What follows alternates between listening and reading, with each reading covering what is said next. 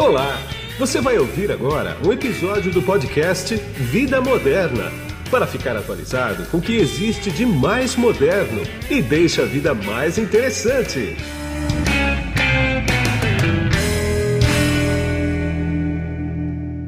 Olá, você que se conectou aqui no podcast Vida Moderna. Quem está comigo aqui hoje, eu vou olhar na minha cola aqui, é a nutricionista Thaisa Leal e o psiquiatra Alexandre Valverde. Tudo bem, Thaisa? Tudo ótimo, obrigada pelo convite. Estou feliz de estar aqui. Também agradeço a agenda de vocês. Tudo bem, Alexandre?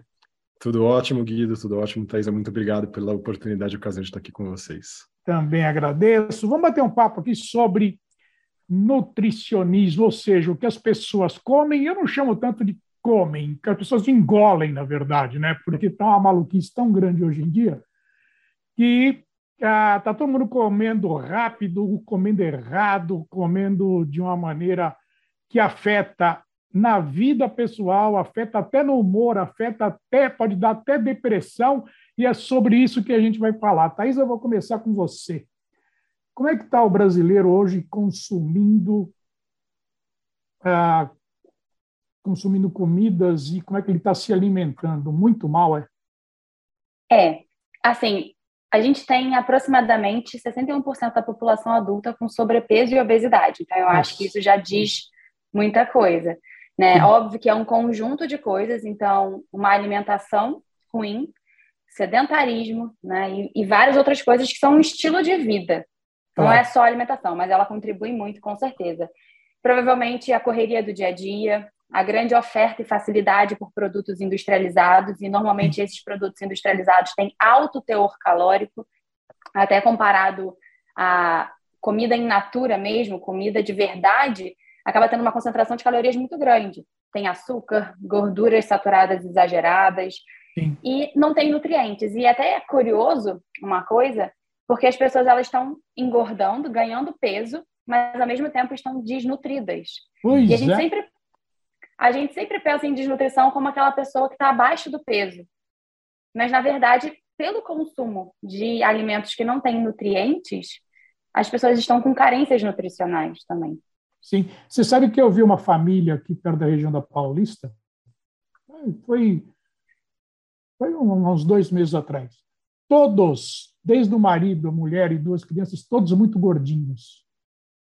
Sabe? Você sabe de uma coisa? Ah que muita gente não imagina, muitas pessoas colocam a culpa na genética. Ah. Até existe um fundo genético, mas o ambiente molda muito mais o seu peso do que a genética.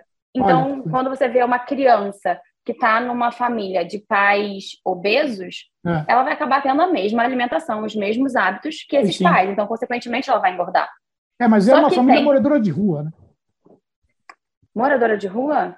Uhum. Interessante.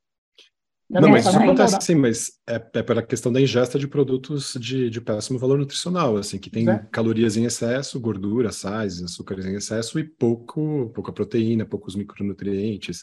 Então a gente observa mesmo. Isso daí é, tem aquela doença de Kwashiorkor, né, que era bastante observável, assim, que você vê aquela criança que parece gordinha, né, que você fala, ah, tá é. rechonchudinha e tal, mas é. desnutrida por falta de proteínas, fica pois com aquele é. edema incha, no corpo, incha, e aí você Olha fica com aquela impressão de que a criança tá bem alimentada e não está.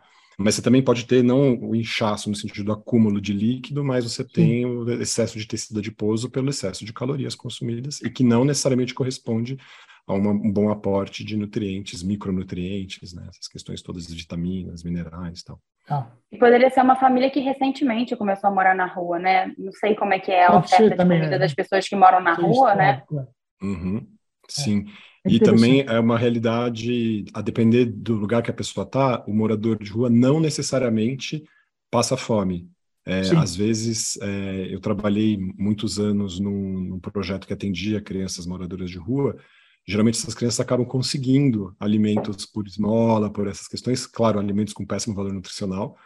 Então, é menos difícil, assim, é, aliás, perdão, é mais difícil você encontrar uma criança é, passando fome nessa situação, às vezes quando está num grande centro, numa grande cidade, do que famílias muito pobres que estão morando em, em, regiões periféricas ou em cidades muito pequenas, que essas sim não têm nem recursos para conseguir pedir isso, essas acabam sofrendo desnutrição no sentido da privação do alimento mesmo. Né? Entendi. É, Pode e uma, com, completando o que eu estava falando, né, sobre essa questão da genética versus o ambiente, até alguns estudos, alguns casos mostram, por exemplo, uma criança que nasceu numa família que tinha obesidade, mas ela foi logo na infância adotada por uma família com bons hábitos e que estavam dentro de um peso adequado, essa criança nunca desenvolveu obesidade.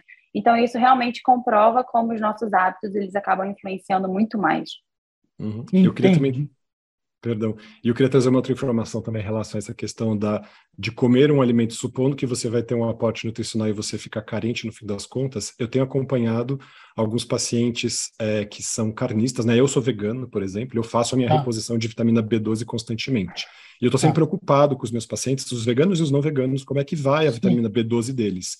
E eu tenho atendido cada vez mais pessoas que se alimentam de carne vermelha, que estão, em teoria, hum a vitamina B12 está presente na carne desse animal, só que na verdade não tem estado. Porque a vitamina B12 é produzida por bactérias do solo, e os animais ruminantes, quando eles estão comendo capim ali no pasto, eles vão absorvendo essas, esses nutrientes e vão acumulando no próprio organismo. Sim. Só que atualmente esses animais são, eles são é, alimentados e, e, e deixados crescer em um ambiente controlado, fechado, eles não ruminam mais no pasto, eles comem ração. Então, é. os próprios animais estão com carência de vitamina B12 e a gente come aquela carne achando que vai ter esse aporte, não tem. Então, isso é uma questão muito curiosa também, como tem uma cadeia dessa falência, assim, né, e que vai se propagando, inclusive nós que estamos na, na ponta dessa cadeia alimentar, de animais malnutridos, e, portanto, se a gente se alimenta desses animais, a gente também vai estar desnutrido. Né? Bem curioso, isso tem acontecido cada vez mais. Entendi. Você tem, você tem pego muito caso, Thaís, de desnutrição e com, e com o físico avantajado, assim? E como é que Sim, você convence bastante. a pessoa que, que, que, ela está que ela tá comendo mal? Eu acho que é o, o maior problema é esse, né? Assim, ó, você está gordinho, você está gordinha, mas você está comendo mal. Quer dizer, ela não entra muito na cabeça, não faz muito sentido, né? É, eu acho que as pessoas, quando, as pessoas, quando procuram um profissional para mudar a alimentação, na verdade, elas já têm algum grau de, conhec de conhecimento de ah, consciência ah, tá. de que tem que mudar. Agora, o mudar que é bom é realmente mais difícil, né? Porque é. envolve fatores psicológicos, é, psicológicos, hábitos que estão enraizados há 10, 20, 30 anos. Então, não é em uma semana que você vai, de fato, conseguir ah. mudar, mesmo você sabendo certo. Hum. Mas essas pessoas, quando procuram, é até muito curioso uma coisa. Eu pergunto sobre a vida dela, sobre a saúde, sobre a rotina, e no final eu, eu faço um recordatório. Desculpa, eu falei errado. E no final eu faço um recordatório alimentar. Eu falo, como é que é a sua alimentação no dia a dia? Me conta aí, desde que você acorda, o que, que você come? E aí, no início, a pessoa às vezes fala assim: ah, não, eu não como muita besteira, eu não como açúcar direito, é, é até boa a minha alimentação. E conforme ela vai me relatando, ela mesma começa a refletir e me falar: cara, na verdade, eu acho que eu me alimento pior do que eu imaginava. Então, quando você fala, você expõe isso, você reflete muito mais, porque a gente tem uma mania de ver as refeições de uma forma isolada. Então, por exemplo, ah, eu só coloco um açúcar no café. Só que você é. toma café todo dia, às vezes duas, três vezes no dia. É. Aí você também come um bolo depois do almoço. Aí você, às vezes, toma um refrigerante. Então, não são coisas isoladas. Na verdade, essas coisas se somam. A gente tem que olhar de uma perspectiva mais ampla. Então, é interessante quando eles percebem isso que está acontecendo, sabe, com eles. É difícil a mudança, envolve muita coisa, né? Muitos fatores. Eu é. diria é, que alimentar-se bem é diferente de comer bem, que é diferente de comer muito. Sim. Essas três coisas são muito distintas umas das outras. Então, é. e o que a gente tem que se preocupar é em alimentar-se bem, né? O suficiente para que a gente consiga ter as nossas necessidades é, contempladas, né? Exatamente. Eu vou ler um pedacinho aqui de um, de um texto aqui, que é o seguinte: um estudo publicado pela revista científica British Journal of Nutrition avaliou os impactos de hábitos alimentares na saúde mental e indicou que pessoas que comem frutas regularmente são menos propensas a relatarem sintomas de depressão, diferente daquelas que se alimentam com frequência de industrializados como lanches, batatas fritas e salgadinhos, e registraram níveis mais elevados de ansiedade, depressão e estresse. Deixa eu falar com agora com o doutor Alexandre, com o doutor Alexandre, não, com o Alexandre um pouco. Alexandre, me diz uma coisa, uhum. leva a depressão mesmo, é? Uma alimentação, é, uma má né? alimentação, sem dúvida. Tem um, um, um documentário é, se eu não me engano, do Michael Moore, que é, é Super Size Me, né? Que ele passa uma, um mês comendo no McDonald's, se não me engano é dele, Sim. não? É, eu e, lembro desse. E aí ele mostra ao longo de 30 dias como ele ganha peso, como que vai mudando todas as taxas dele, e no final ele se encontra deprimido. É claro que isso não é, é uma, uma questão que a gente vai observar em três, quatro dias claro, de alteração claro. dietética. Porque é isso, assim, é, o metabolismo cerebral, ele é muito complexo e ele depende do aporte de inúmeros micronutrientes e, e vitaminas, por exemplo, assim, só para lembrar rapidamente aqui, as vitaminas do complexo B, por exemplo, hum. né, que muitas pessoas estão acostumadas aí já a pensar no ácido fólico, a vitamina B9, a vitamina B12, né, como a gente estava falando agora há pouco, todas elas são fundamentais para o metabolismo cerebral. Sim. Se a gente não se alimentar bem, os níveis dessas vitaminas, eles tendem a cair com o tempo.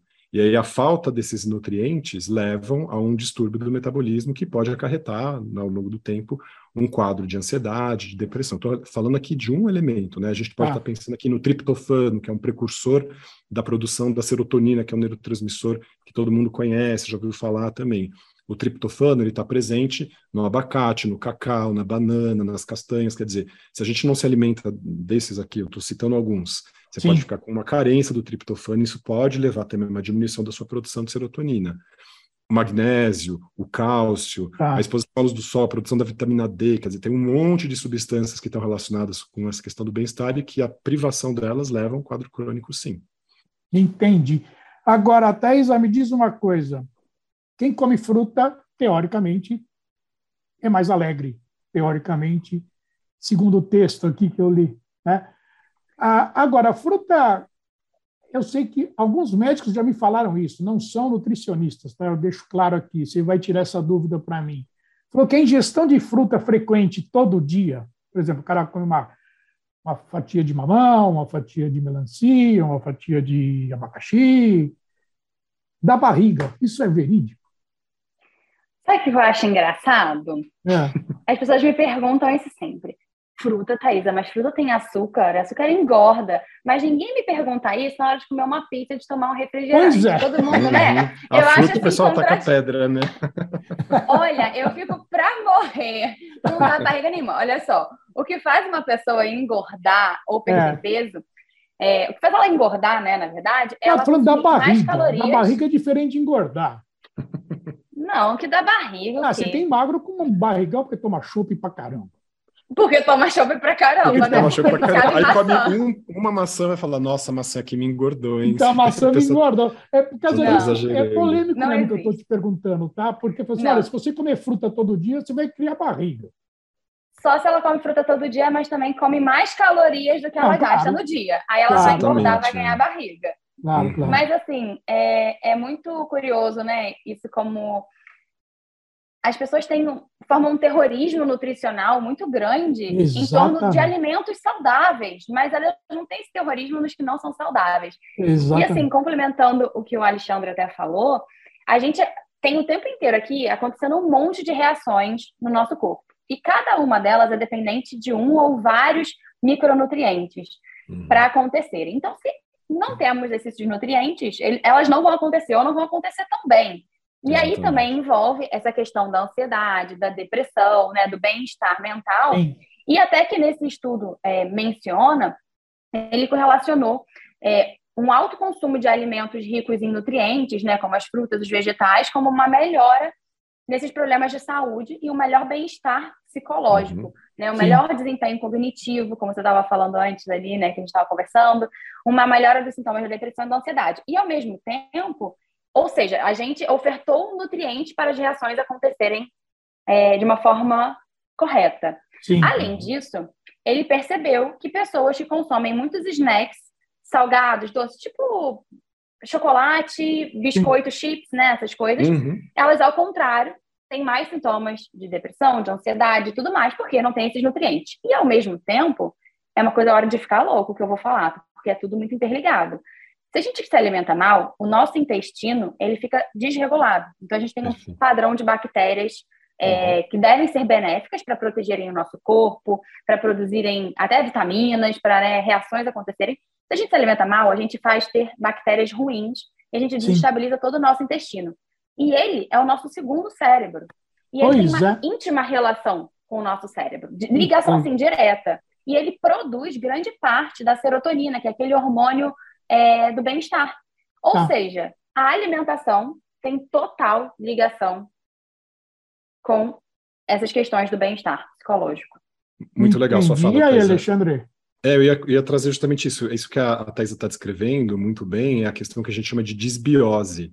Porque ah. a hora que você se alimenta, você também está dando alimento para as bactérias que moram na sua barriga. Então você escolhe. Se você está colocando só carboidrato e gordura saturada, você vai escolher aquelas bactérias que gostam desse excesso de sacarose e de gordura saturada para crescer, elas vão se desenvolver mais do que as outras. Entendi. E aí você tem um estado inflamatório intestinal que, se, que é gerado a partir daí, isso tem um prejuízo assim do funcionamento não só do intestino, mas sim do cérebro. E eu queria aproveitar para falar dessa situação dessa inflamação do intestino, dessa disbiose, dessa ah. disfunção, e lembrar que também há teorias que apontam que a depressão, as depressões e as ansiedades, né, vamos falar no plural porque não existe só um tipo de depressão, é. um tipo de ansiedade, né? Sim. Elas são mini fenômenos inflamatórios do cérebro.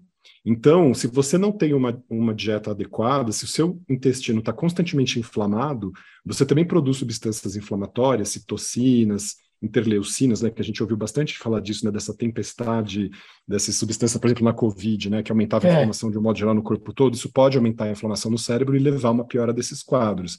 Então, o intestino saudável, ele também tem como reflexo um cérebro saudável. E aí eu queria só trazer essa questão de que as frutas, elas têm, além dos micronutrientes, ela tem as fibras, que ajudam Sim. a diminuir a absorção, por exemplo, de gorduras ruins, é, elas têm nelas substâncias como as antocianinas, os licopenos, essas substâncias que melhoram esse estado inflamatório, são é, substâncias que combatem radicais livres, que são substâncias que estão ligadas ao envelhecimento precoce, à deterioração e degeneração celular. Então, você tem uma proteção que se produz a longo prazo. É importante a gente lembrar que todas essas questões ligadas à alimentação, elas nunca vão produzir um efeito que a gente vai observar em três, quatro dias. A gente vai observar a melhora disso né, a melhora do nosso padrão de resposta Sim. em relação a quando você começa a ter uma dieta decente e tudo mais, ela vai se espraiar por meses e tal. Então é uma coisa que é muito sutil. E, claro, a, a piora se a gente observa rápido, né? Coisa de 30 claro. dias se alimentando mal, você já percebe isso, mas uma melhora do seu padrão de resposta em relação ao humor, à ansiedade e tal, é uma coisa que se vai, vai se produzir lentamente ao longo do tempo. Mas Entendi. é muito importante que as pessoas tenham essa clareza, e é por isso que as frutas são tão importantes, assim, né? Além de todas as outras substâncias que estão presentes em cada uma delas. Eu sempre recomendo às pessoas uma formulazinha simples aí, para quem está em casa ouvindo a gente, a comer pelo menos cinco frutas ou verduras por dia. Né? Olha, então, para além dos cereais e de quem come proteína de origem animal e tudo mais, pelo menos tentar garantir isso, assim. A gente sabe que eu não é como você. Eu dou Entendeu? essa dica, eu falo três vegetais e duas frutas. Eu falo Perfeito. isso, dá cinco. Exatamente. Tá é, um número que é, é, um número fácil de decorar. Cinco, frutas é. ou legumes. Então, coloca aí na sua refeição, ou entre a refeição, ou junto da refeição, mas tenta pensar nisso, assim, que é um número mágico, que é simples de lembrar e que é fácil de recuperar no final do dia. Puxa, será que eu comi a minha cota aqui dos cinco frutas e verduras? Claro, se puder comer mais, tanto melhor. E quem puder ser vegano, melhor ainda. É, exatamente. Fala, Thais. Sabe uma coisa interessante também que esse estudo avaliou, percebeu? Hum. hum. Que a frequência do consumo de frutas e verduras ela era mais importante do que a quantidade ah, para você ter essa melhora do desempenho né, cognitivo, melhora dos sintomas de ansiedade. E o que, que, a gente vê com isso? A pessoa que come com frequência, na verdade, ela tem um hábito, ela come sempre. Sim. Quando a gente fala em quantidade, a gente fala quantidade, sei lá, pontualmente, uma vez Sim. na semana. Então, realmente, para ter uma melhora na qualidade de vida no geral, a gente precisa ter hábitos constantes. Claro. Perfeito. E a gente pode ter, por exemplo, as antocianinas que eu estava falando, né, que são as substâncias que dão a coloração azulada para os alimentos. Tá. Ah, você vai encontrar na, no mirtilo, mas o mirtilo é super caro. Ah, mas você encontra também na jabuticaba, você encontra na uva, você encontra no arroz negro, você encontra no feijão preto, você encontra na batata roxa. Então, tem outros, tem vários alimentos que podem fazer esse aporte. Então, a gente também pode diversificar nesse sentido, de pensar que cada grupo alimentar vai oferecer ali esses, esses alimentos e que não necessariamente isso precisa ser caro ou é, exclusivo, né? Que às vezes as pessoas acham que para se alimentar bem tem que gastar muito, não necessariamente. Claro.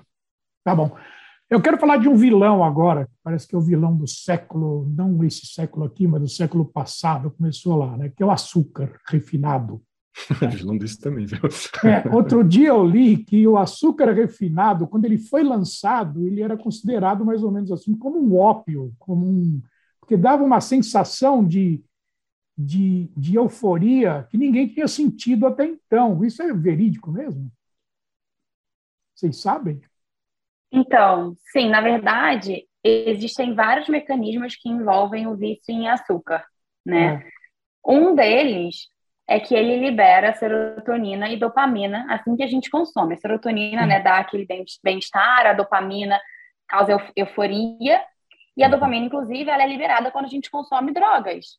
Sim. Só que o que acontece? A gente consome o açúcar, uma droga, assim, são em níveis diferentes, mas isso acontece. Claro. Uhum. A gente claro. consome o açúcar, a gente libera a serotonina e a dopamina, dá aquela sensação boa, dá uma euforia, só que depois de um tempo esses níveis abaixam.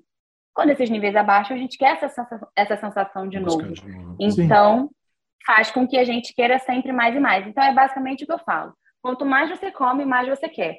Quanto menos você come, menos falta você sente. Então, é possível uhum. uma pessoa que sente necessidade de comer doce todos os dias, ela tentar interromper esse ciclo, ser um pouquinho forte, aguentar, é. que ela vai falar assim, gente, eu nunca imaginei na vida, e eu, na verdade, sou essa pessoa, nunca imaginei na vida não sentir essa vontade, essa necessidade de comer açúcar. Aquela sobremesinha do fim do dia que você quer comer toda a refeição, você não come a sobremesa, você parece que não comeu. Não, mas é, é, super importante mesmo tirar esse hábito, porque o cérebro fica é educado. Hábito. Ele fala, cadê a minha é. cota de sacarose agora? E o cérebro adora açúcar, porque a gente, 20% da energia do nosso do dia todo é consumida pelo cérebro. É um órgão extremamente exigente de energia. Então, o açúcar também traz aquela energia rápida que o cérebro fala: oba, obrigado, eu te dou a sua dopamina, só que agora eu quero mais de novo. É. E a pessoa fica escravizada nesse mecanismo. Então, claro, é diferente de você falar assim, não é exatamente do mesmo jeito que você tem a liberação de dopamina quando a pessoa consome cocaína. Mas no fim, o mecanismo é igual. A, a, proporção é outra, mas é essa claro. é a questão. Então, quando a pessoa tem que lutar contra o consumo excessivo de açúcar, ela está lutando tanto quanto uma pessoa está tentando fazer parar um vício dessa monta, assim. Então, é algo bem difícil. E aí também tem os benefícios, né? Quando a gente para de consumir açúcar nessa frequência, você fica mais bem disposto, mais bem humorado, a libido melhora, é, é. o humor melhora, a ansiedade melhora. Melhora tudo, paladar, melhora tudo. tudo. tudo. Previne diabetes, né? Que, é. assim, é um, um, dos mal, um dos maus do século, basicamente. É, não, também. diabetes, eu sou, né? Eu sou diabetes tipo 2, adquirida, uhum. mas é super controlada. Quer dizer, eu, quando o dia que eu soube uhum. que eu estava eu estava diabético, que foi adquirida não só por açúcar, eu comia muito açúcar. Eu adoro abacate. Quando eu comia abacate, eu punha uma camada de açúcar, comia, acabava, punha outra camada de açúcar, comia, virei diabético tipo 2, mas é super controlado. Agora, a, a, a sacarose, é sacarose que chama, né? Sim, sim, é açúcar branco, a sacarose. É. A, a fruta só, ela supre a necessidade de açúcar de um ser humano, se ele comer só fruta, por exemplo? Ele pode dispensar totalmente o açúcar refinado? Pode. Ele pode, não precisa. Claro. Não precisa. Ele a sacarose. Precisa. É, exatamente. Se a gente for pensar, até. Bom, isso daí, a sacarose começou a ser difundida no, no século XV, vamos pensar assim, um pouco. É, por aí. Com a questão da cana-de-açúcar e tal, mas. É. Até então era um artigo extremamente caro, as pessoas Mas adoçavam comida com né? mel. Mas não é, era e ainda assim não era refinado. O refinado tem é menos ainda, né? Vai ter é. lá 200 anos, talvez no máximo. Mas é. isso, assim, a humanidade sobreviveu aí desde que surgiu até é. cinco séculos sem a sacarose. Não tem, não é uma necessidade humana cabal. É, eu acho que a gente tem que se acostumar com o sabor real dos alimentos, né? Então, a adoça café. Por quê? O café é amargo, ele é para ser amargo. Se você não gosta dele amargo, não toma. É. Entendeu? É, é basicamente isso. Uhum. A gente tem que acostumar o nosso paladar mais com sabores azedos e amargos, que na verdade é o sabor real do alimento. Um suco de maracujá, ele é azedo, né? Ele é para ser azedo, ele não é para ser doce. Mas é uma coisa que dá para desenvolver com o tempo.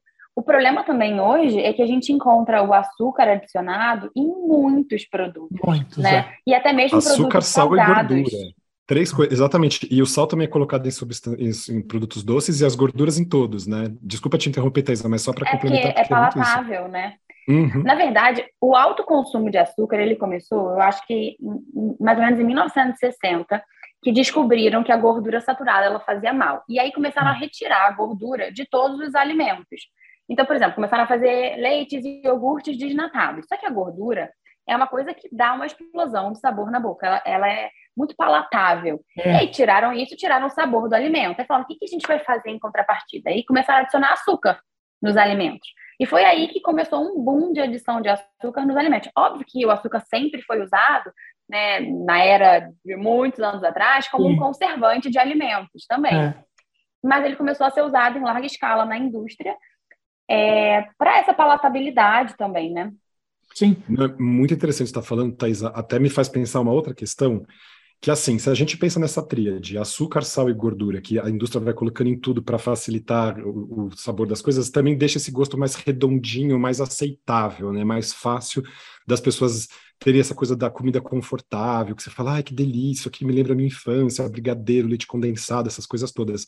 Eu tenho para mim uma questão justamente em relação a isso, que a impressão que me dá é que tem uma, um movimento de infantilização do paladar nesse sentido, e o curioso é que a gente com esse paladar infantilizado, porque é tudo redondinho, gordurentinho, açucarado, é. não sei o quê, a gente fica com corpo de bebezão mesmo, né? É, então a gente vai ficando uma pletora ali. E mimado. Exatamente. e aí eu vejo muito isso, assim, dessa é, é, é, isso, assim, é uma infantilização do paladar, do nosso modo de ser, das nossas ações, assim, então eu fico esperando uma coisa simples de comer, uma coisa fácil de engolir, uma coisa que me agrade, a gente vai virando uns grandes bebezões enormes, pletóricos e pedindo essas coisas, né? Outro dia, é, eu gravei um vídeo para o meu canal e eu fiquei é. rindo sozinha, todo mundo morreu de rir também. Não sei o que, que eu estava falando, e aí, eu, aí as pessoas falando de paladar infantil, e aí eu falei assim, vem cá, paladar infantil, mas você é adulto? Não está na hora de você gostar de comer vegetal? Vamos parar com essa palhaçada também? Eu, hein? Uhum. Vai gostar de vegetal, vai gostar de fruta? Que coisa! Você já não é mais uhum. infantil, aí todo mundo ficou rindo. É, mas tá certo, é isso mesmo, né? Agora, mais uma coisinha que eu queria ver com vocês aí. Você falou assim: não coma açúcar, só a fruta dá a saciedade de açúcar que a gente precisa. Agora, e os adoçantes? Como é que entram nessa história toda aí? Então, na verdade, assim, não é que a fruta dá a saciedade de açúcar, porque, na verdade, quando as pessoas estão querendo comer um chocolate, elas querem o um sabor de chocolate, elas não querem é, sabor de uma é. maçã, né? Exatamente. são claro. coisas diferentes, claramente. Claro, claro, Mas dá para a gente fazer umas receitinhas aí com cacau em pó, escolher um chocolate mais saudável. Os adoçantes, a gente tem. É um pouco polêmico, controverso, mas assim, a gente tem a linha dos adoçantes naturais, que Sim. não conferem um malefício à saúde. É. E dos adoçantes artificiais, que conferem alguns malefícios, sei lá, alteração da tireoide, possível predisposição a algum tipo de câncer. Quando a gente fala dos saudáveis, a gente pode usar no nosso dia a dia, principalmente para fazer alguma receita que a gente queira. Ah, quero fazer um claro. bolo saudável. Não para ficar usando para adoçar as bebidas. Pudim de leite. É, um pudim mais saudável, entendeu? Tem várias receitas hoje muito legais na internet, então eu acho que é uma coisa nesse sentido.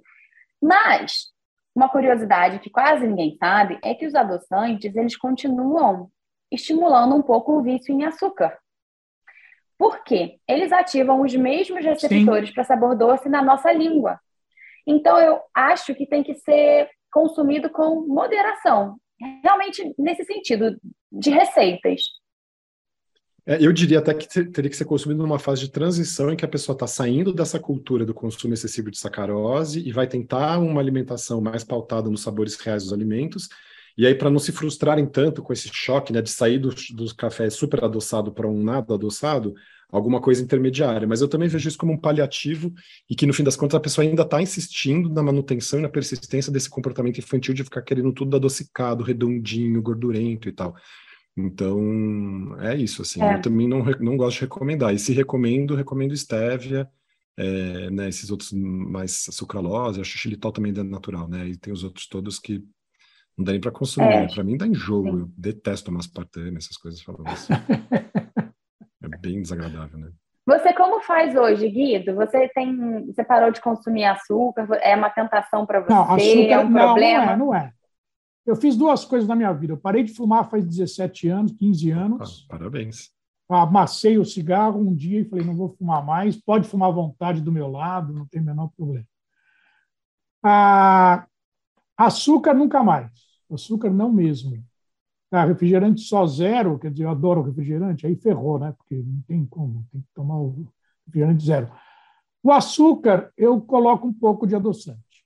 E sucos, não. Sucos eu não coloco nada de, de adoçante nem de açúcar, né? Mas eu estou com açúcar café. zero já faz muito tempo. Café, sim, café eu boto umas, algumas gotas de açúcar, de, desculpe, de, de adoçante, né? Mas eu, eu, eu, eu não sofri para parar de fumar e não sofri para parar o açúcar quando eu estava diabético, porque eu nunca fui doceiro. Graças a Deus. É, graças a Deus mesmo, porque olha, eu conheço gente que sofre, viu? Sim, uhum. eu também conheço. É impressionante. E é bom, né? Não, vai, não dá para dizer que o açúcar é ruim no gosto, né? E no bem-estar é. que ele dá. Temos que ser realista, quer dizer, não é uma coisa não, ruim. Não, mas depende, mas também se uma coisa está muito adoçada, aí ah, não, aí não, é é ruim, estranha que dá até, né? Porque às a vezes medida certa é uma arde a, a língua, né? Mas depende de cada um, isso não é engraçado? É, é. Porque as pessoas têm paladares diferentes. É uma, eu adoço uma receita pouco, para mim tá ótimo. Para alguma pessoa vai estar tá super, nossa, Sem falta graça, doce, né? falta açúcar. Uhum, uhum. É, e você consegue evoluir o seu paladar, né? É. Sim, é, as sabe... papilas das pessoas ficam desacostumadas nesse sentido, então, né? ou o contrário, né? Excessivamente é. estimuladas com uma, só, só responde aquele excesso, né? É, eu, por exemplo, eu não gosto de nada muito gelado, desde criança isso.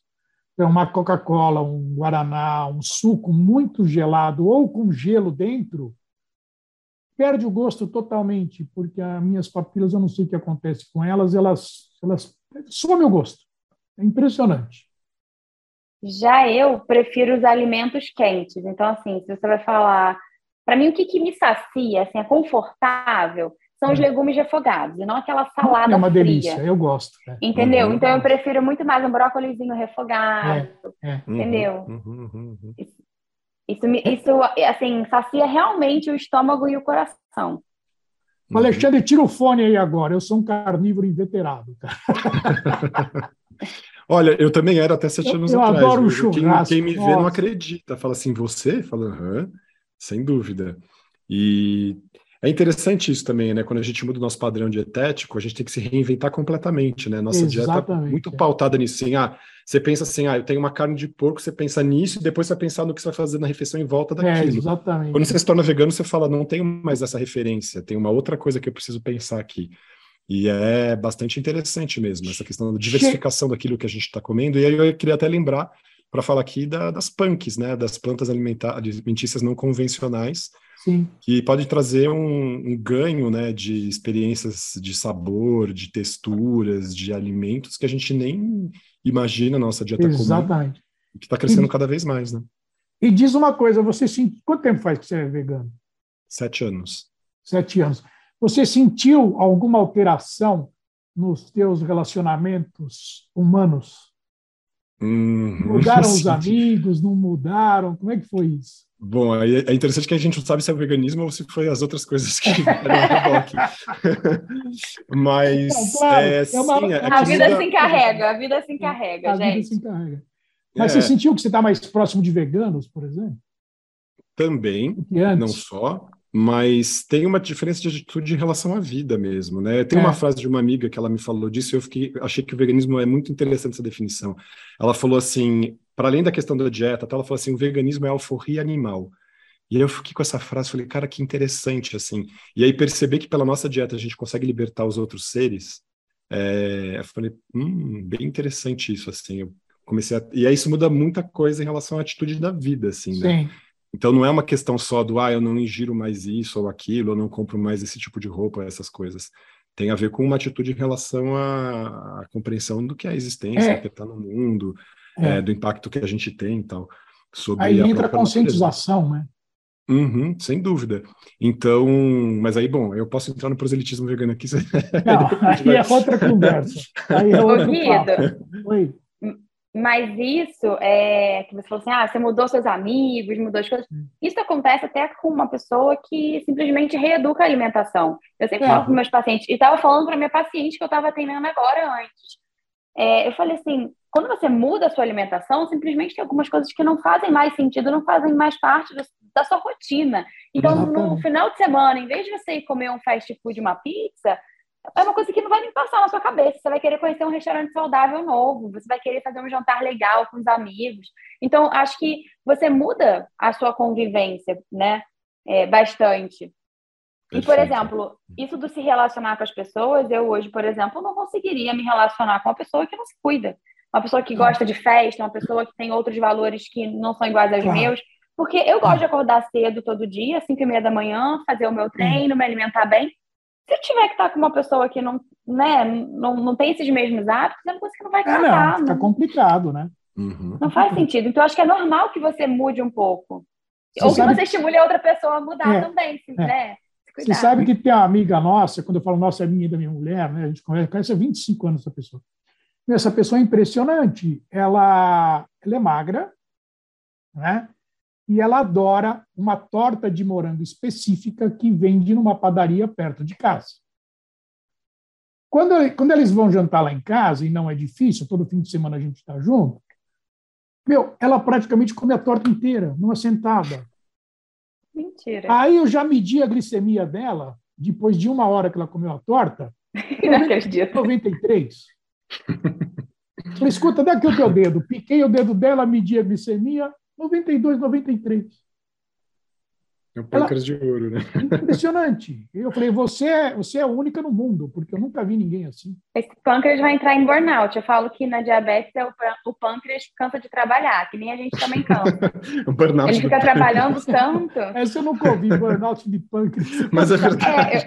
É, é interessante é, esse conceito, mas é bem isso mesmo que acontece.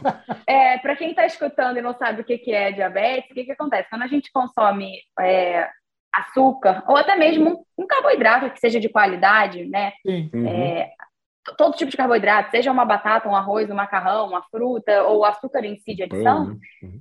É, exatamente. O nosso pâncreas, ele produz insulina. Ele claro. detecta que a gente consumiu e começa a produzir insulina, porque a insulina é a molécula que pega a glicose e é. dá um fim nela, tira ela exatamente. do sangue, bota dentro da célula, é, faz virar gordura corporal, se for em é. excesso, o que for. Então, quando ele vê que a gente consumiu muito açúcar de uma vez, ele fica, meu Deus, muito açúcar, tem que trabalhar muito. Ele começa a trabalhar, trabalhar muito hum. rápido, né? Porque tem muito açúcar, tem que produzir muita insulina. Claro. E aí a gente constantemente ativa o pâncreas, né? Faz com que ele trabalhe muito. Só que assim, se a gente tem burnout, eu falo, até o pâncreas vai ter burnout. Vai ter burnout, é. É. Exatamente. Uhum. Então ele vai começar a reduzir o trabalho dele, então vai trabalhar mais lentamente, produzir menos insulina, e produzindo menos insulina, mais açúcar, glicose vai acumular no sangue. E a diabetes é caracterizada por isso, né? A gente ter excesso de açúcar claro. e glicose no sangue. Claro. E lembrando que esse excesso de açúcar e glicose, ele tem um poder de envelhecimento muito grande, né? Ele vai esclerosando os vasos sanguíneos, ele vai causando uma série de outros problemas, né? Quando a gente está falando disso, a gente tem que imaginar um monte de problemas que acontecem a reboque.